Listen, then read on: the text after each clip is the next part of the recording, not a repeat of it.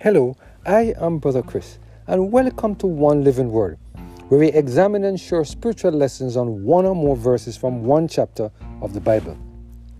Today we're focusing on the topic, Lord, work in me, based on our reading of Philippians chapter 2, verse 12 and 13. Let us hear what the word of the Lord has to say in this passage of Scripture. Wherefore, my beloved, as ye have also obeyed, not as in my presence only, but now much more in my absence, work out your own salvation with fear and trembling. For it is God which worketh in you both to will and to do his good pleasure. In Ephesians chapter 2, verse 8 and 9, the Bible makes it abundantly clear that salvation is a gift. We are saved by grace through faith, and we cannot produce any works that will be sufficient to grant us eternal life. Here, Paul makes it clear that salvation comes from God and God alone. However, there are many of us who think that obedience plays some role in us receiving salvation. But when we look at this text carefully, we see God pointing out the things that He does to save us. The only thing that we're required to do is to exercise faith in accepting the gift. This should sounds very easy and simple. But if this is the case, why are so many of us Christians still wondering if we are saved? Could it be that many of us think that this is too simple? Because everything else on this earth that we want, we must work to get it. At the end of the day, God makes it clear that salvation is something that He gives to us, and all we are required to do is accept it by faith. But when we read Philippians 2 13 and 12 and 13, we see Paul making a statement which suggests that we have to do something in order for salvation to become a reality in our lives. Let us take a few minutes to examine closely what the Apostle Paul is saying here. Wherefore, my beloved, as ye have also obeyed, not as in my presence only, but no much more in my absence, work out your own salvation with fear and trembling. For it is God who worketh in you both to will and to do his good pleasure. Here we see Paul saying two things. We must work out our own salvation with fear and trembling. It is God who worketh in us to do his good pleasure. So, since salvation is a gift that God gives to us, what does Paul mean by working out? Matthew Henry, in his commentary on this passage of Scripture, provides some insightful information into what Paul is saying about working out our own salvation. And I quote, It concerns us above all things to secure the welfare of our souls. Whatever becomes of other things, let us take care of our best interests. It is our own salvation, the salvation of our own souls. It is not for us to judge other people. We have enough to do to look to ourselves. And though we must promote the common salvation as much as we can, Yet we must, upon no account, neglect our own.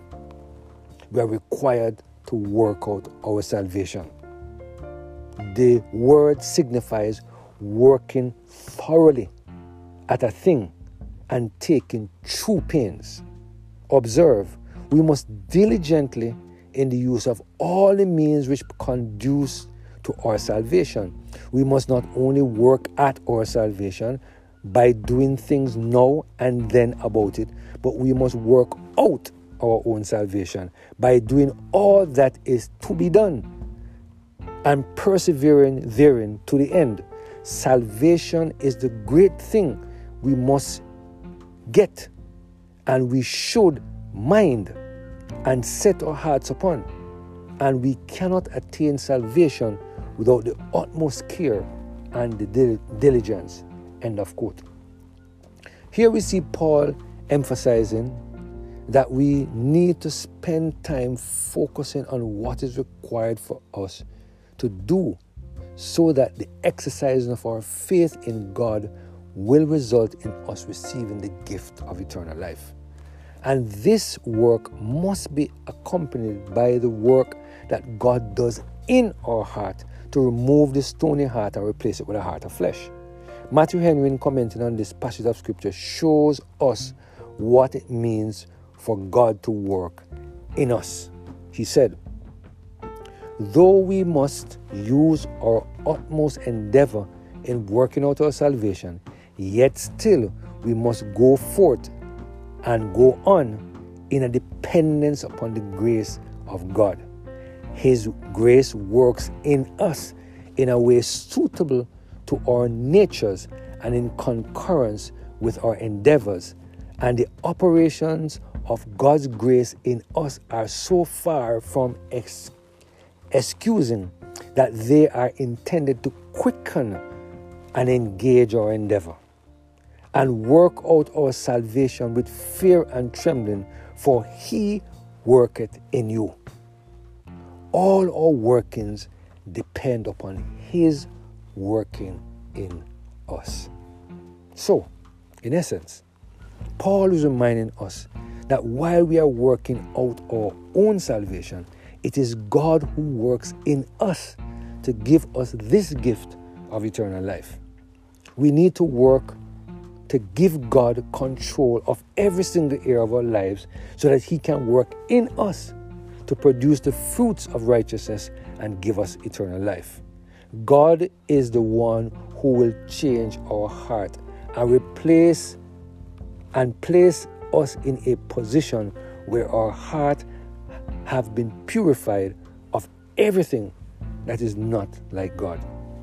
It is my prayer that we will continue to surrender every single area of our lives to the total control of the Holy Spirit so that He can help us to allow God to do His work in our lives, thereby helping us to work out our salvation with fear and trembling. Let us pray.